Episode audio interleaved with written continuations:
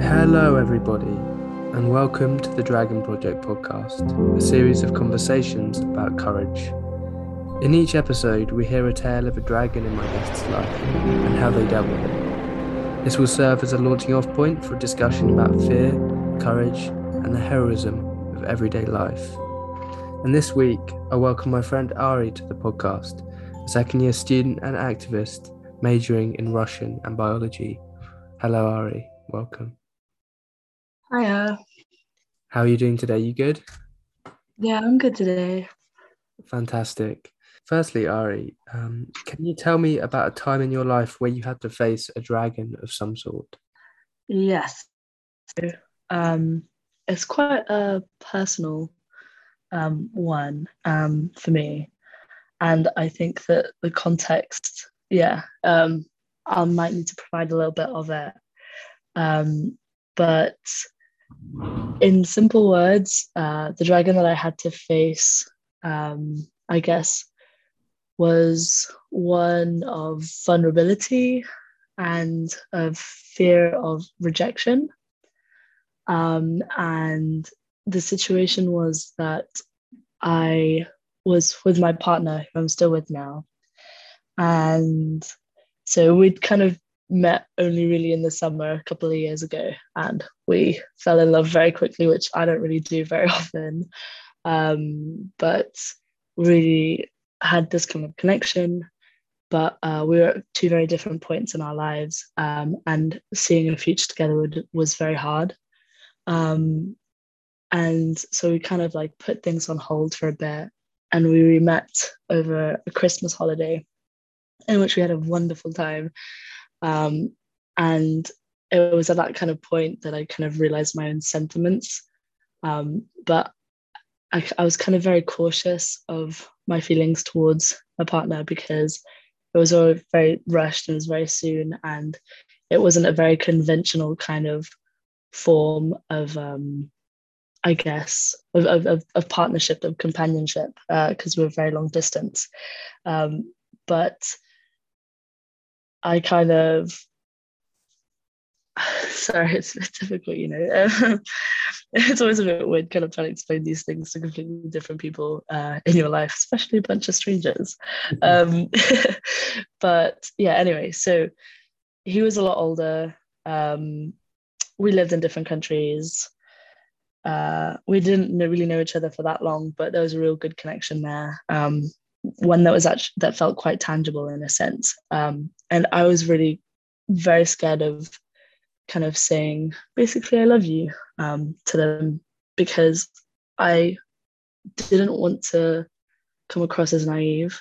I didn't want to kind of declare this love that I had for somebody um, because we weren't in a real position in which we could make things happen between us. So it was really just expressing like truly what I felt within even though there was very little chance of things going well after saying it. It was more of just a thing of like, I need to explain really truly how I feel about somebody. And I know it's a very basic thing just to say I love you. Um, but in that situation in which basically almost every outcome can be a negative outcome, I kind of had to ignore the criticisms that I was giving myself um, of like, it won't work out he'll take it badly. He'll never want to see you again. It's too soon. You're t- too naive. I had to kind of like quell all those worries about what he might react and just kind of say it for my own sake, just so I had a bit of peace of mind that I know I'd communicated. Um, and so I did it and he didn't say it back, but but we're still together now and we are both in a position in which we've like kind of expressed our love for each other and things are better now. But it was like kind of real uncertainty of where this these three words might lead to. because um, it could have just been the end, you know, I love you, and then him being like, oh no, it's way too soon, goodbye. But we kind of like, I said it, I faced that kind of like fear of judgment, I guess, um, and one that was really personal. Obviously, when it's your partner who you're you're speaking with, it's that sense of rejection is a lot more deep. Um, and I did feel a bit rejected, but I'm glad I did it because I'm sure that we wouldn't be in the same kind of position that we are now if I hadn't said it in the first place. Anyway, it's a little bit of a personal, maybe a, bit of a sappy dragon, but one nonetheless that I was very, very scared shitless to to face. So yeah, that was that's my one. Just saying I love you. Thank you. That's um, a fantastic story, and um, we haven't actually uh, really discussed this on the podcast. Just how immense the dragons are of romantic in romantic life and of romantic rejection, and just how scary um, that the that life task is. And I feel like it's something that uh, I feel like it's something that we really that although although it's in the confines, as I've just said, of, of this kind of romantic relationship, I feel like that kind of dragon exists in our lives everywhere, not just inside romantic relationships. That kind of we were like talking about it a few days ago, but that dragon of just being able to say I care, and even though I might look like a fool or silly or naive or whatever, that kind of thing of I love you and I care about you is is a thing that I feel like a lot of people are scared to do. So I feel like it's although it might be a little bit niche and specific to my situation, I feel like maybe a lot of people can relate to the fact that it's hard to admit that you that you love. You know? And yeah, it's it's kind of it is kind of like taking a stand for something. and yeah. there was a um, fear of I guess of the vulnerability of of the looking like you're silly, um, stupid, all of these kind of thoughts. But there's a quote by a filmmaker called Jack Smith, who, which I love, which says, who says, the other side of corniness is marvelousness. So everything that is corny is also marvelous. And those who never um, kind of expose themselves to risk of corniness never experience the marvelousness.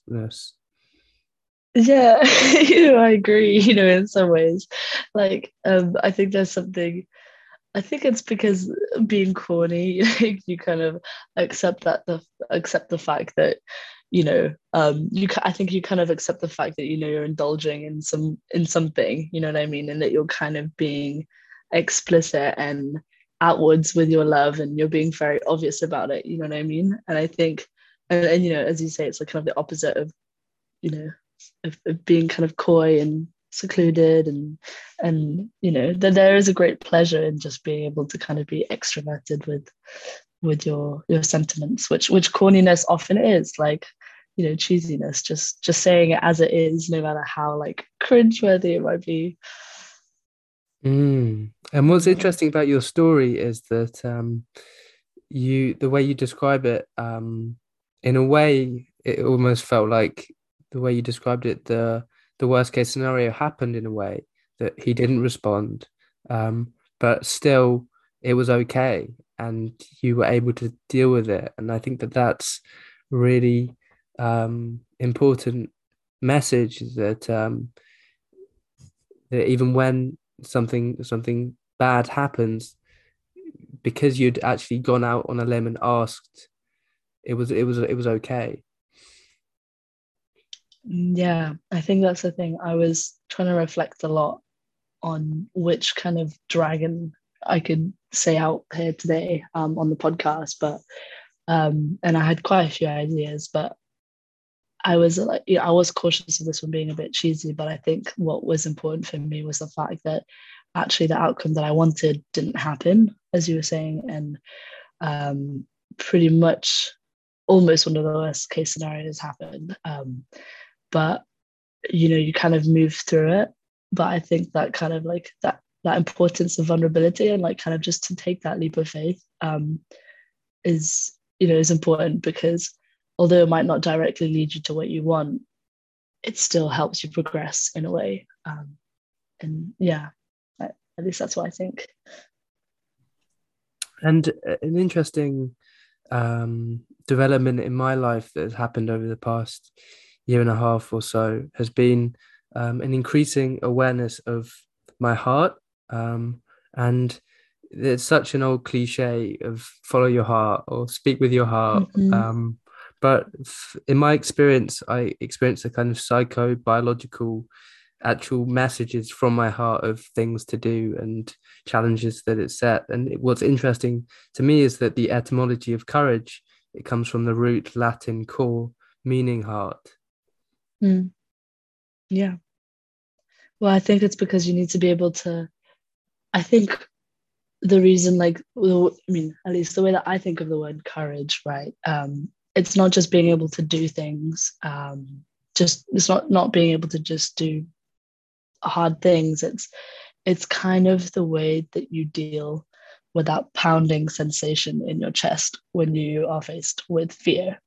So that kind of courage is that ability to kind of like listen to what your heart is saying um, you know like beating 500 miles an hour um, but not let it kind of cripple you and being able to feel this the way the way that it's affecting your body and your mind and being able to channel that into making like a decision. You know what i mean? So um, even for me right now a little bit my heart is pounding but you know, I'm not going to try to let that kind of fear of, I'm not quite sure what fear is now, but that fear mm-hmm. kind of like paralyze me. It's that, that being able to kind of be aligned with your sensations and kind of, I guess, streamline your body a bit more to kind of do what you want to do in a sense, you know, um, kind of finding that, that ability to yeah to do to do what your heart desires you know not just let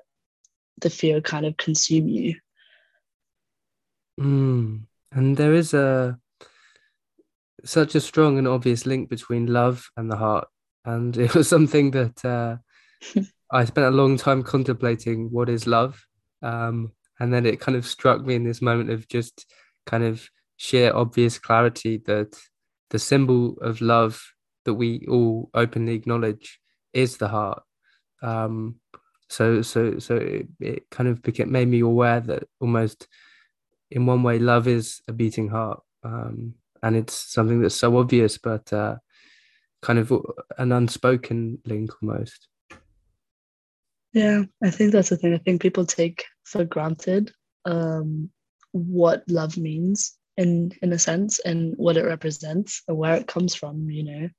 I think that we sling the word around. I wouldn't actually, I'm not sure that that's a fair way to, to say, but I feel like we say it a lot of the time without kind of like realizing how it makes us feel when we use the word because it is a really powerful word because it is a declaration of of care. It is a declaration of vulnerability you know of effort and energy um, which you know which is quite personal. It's quite it's really intimate you know. Um, and i think that yeah, I think it would be lovely to just kind of, oh, there you go.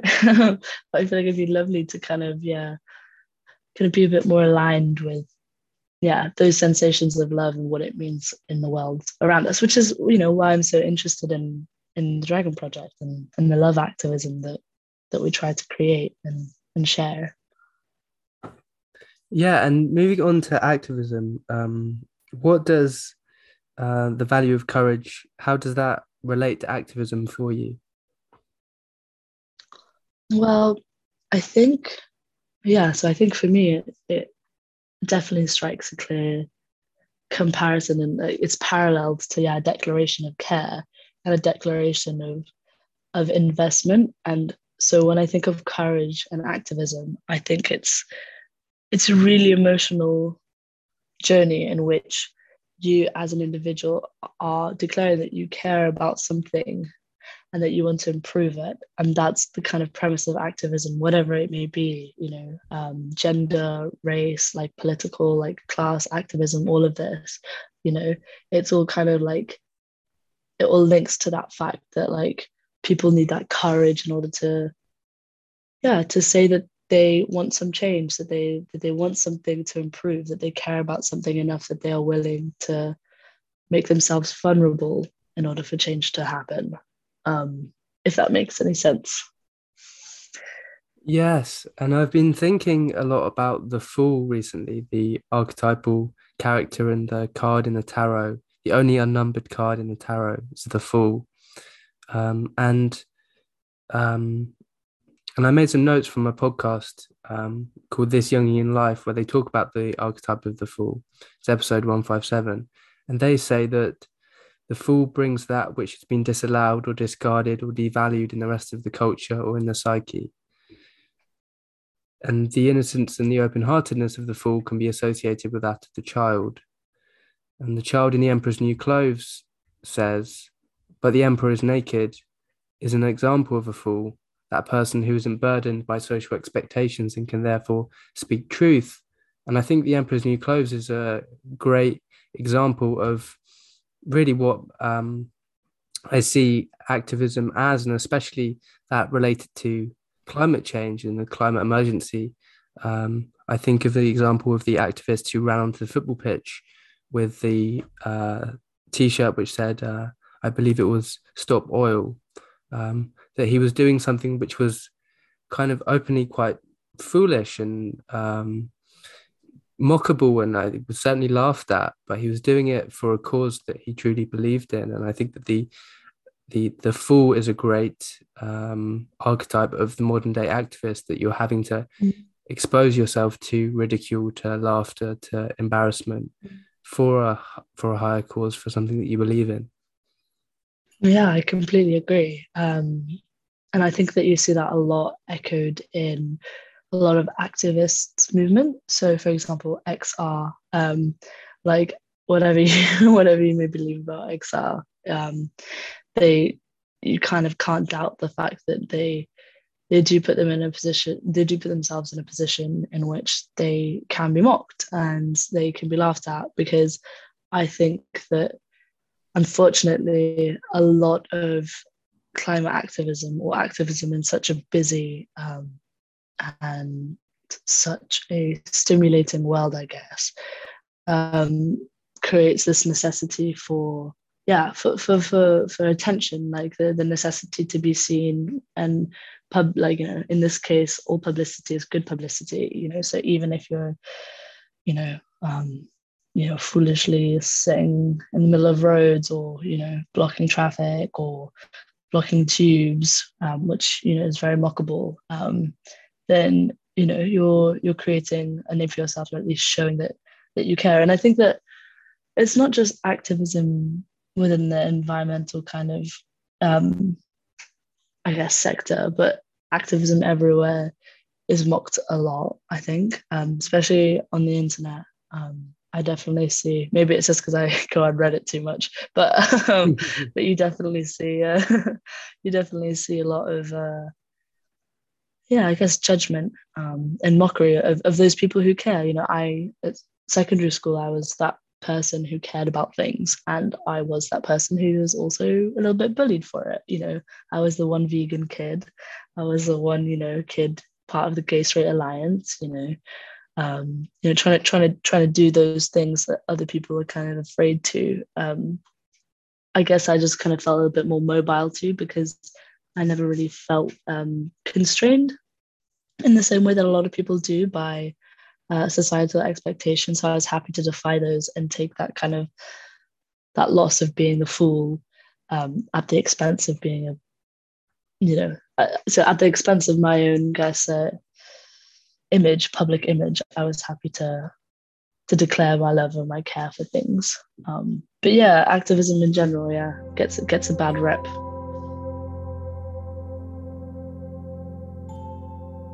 And uh, a recent a recent film that I watched that um, it did um, depict a straight white male, so it wasn't it didn't have an intersectional lens. But where I thought it was interest really interesting was in its depiction of this going back to the fool um, archetype and the the hero and the fool because it was called the Phantom of the Open and it was about a man, a 47 year old um, crane driver called Maurice Flitcroft who decided, age 47, he was going to enter the British Open despite having never played golf before.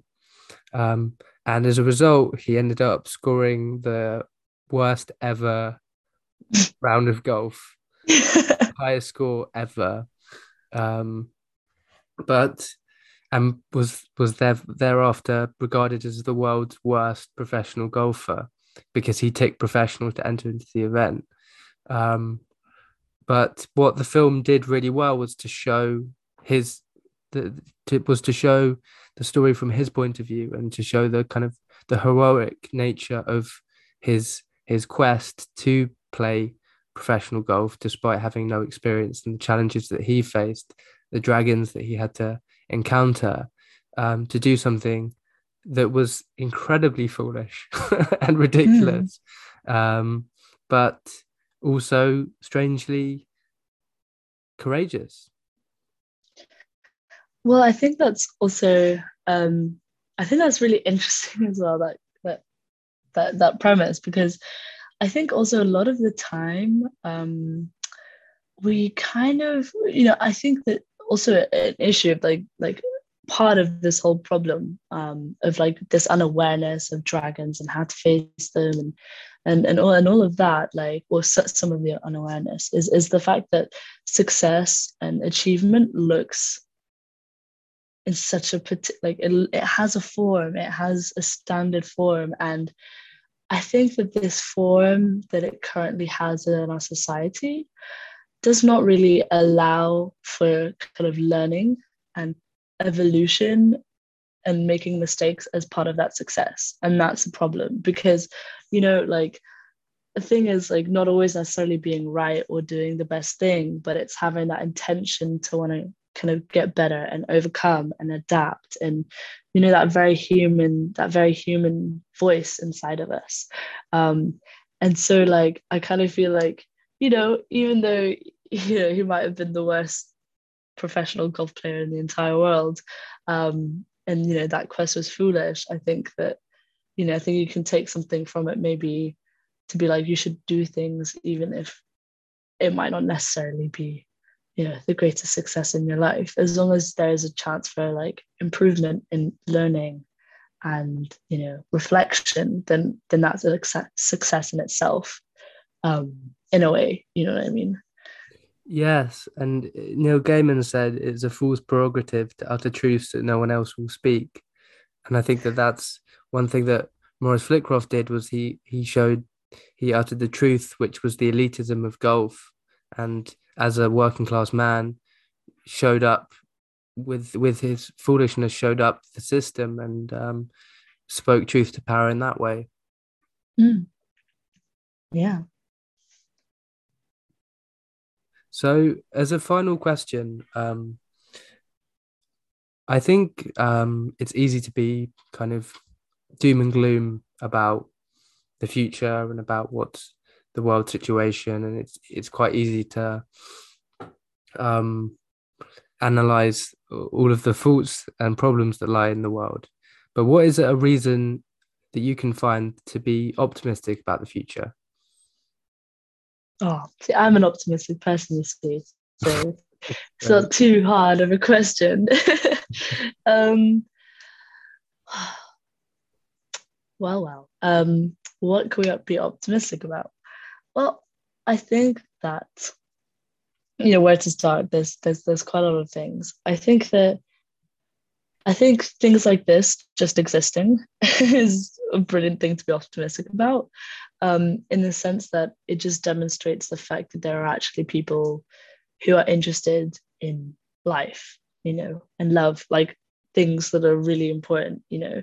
Um, and i think that this concept in its own right is something very optimistic to be about. And i know that there are a lot of um, other people who kind of although they might not know how to verbalize it they all kind of seek something similar. This kind of connection between humans and i think that we're at a point now in time especially our generation with the climate crisis with everything that's going on around the world all the problems in the Middle East, you know, all the problems in Russia, Ukraine, you know, pretty much everywhere in the world, you know, we have access to all this information and, you know, we basically see a lot of a lot of things. But I think that what kind of COVID showed a little bit is that like it kind of simplified life again a little bit during lockdown.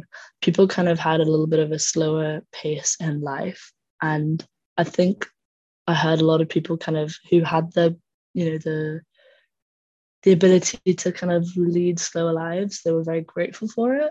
Um, speaking to a lot of friends and family, at least, you know, they were very happy to just sit inside and, you know, do things around the house and check on a neighbor once in a while, you know, go on walks. Um, and I think we're kind of increasing gratitude a little bit um, in what we see because we see so much negativity. I think that people are trying to be a bit more positive of, of about things that they do have around themselves. Um, and I think we're also a generation that's going to be just really aware of all of these problems. And I think we're we've got our eyes open to these problems, and so naturally we're going to have an instinctive force or energy to to solve these problems and care about each other as you know as humans.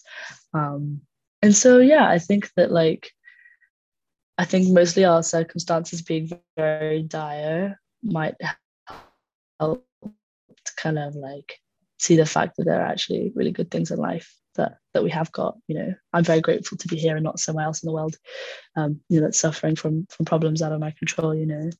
Um uh, we're kind of like we're always going to have that desire to kind of live and have those around us live. And so that's going to keep us going through all the hardships that we face. Um, as long as we just remember to love each other openly i guess. Thank you so much ari. That's that was beautiful. And i think um, i'd like to end with a quote from um, a, a medium article by um, a lady named C.M. Barrett called The Wisdom of the Fool. Um, the quote goes like this When I think of the fool, I also think of the mineral called pyrite, if I'm pronouncing it correctly. It was first named fool's gold because prospectors often mistook it for gold. Although its glitter deceived these seekers, the more experienced miners knew that where pyrite was found, a little more searching could yield gold. In the same way, those who follow the foolish whispers of their hearts and their intuition will be led to the realization of their dreams. This is the fool's journey. So be more foolish, everyone. Thank you so much. it's been a pleasure to have you on. Thank you. Thanks for giving me the opportunity. And I will see you guys next week. Thank you. Goodbye.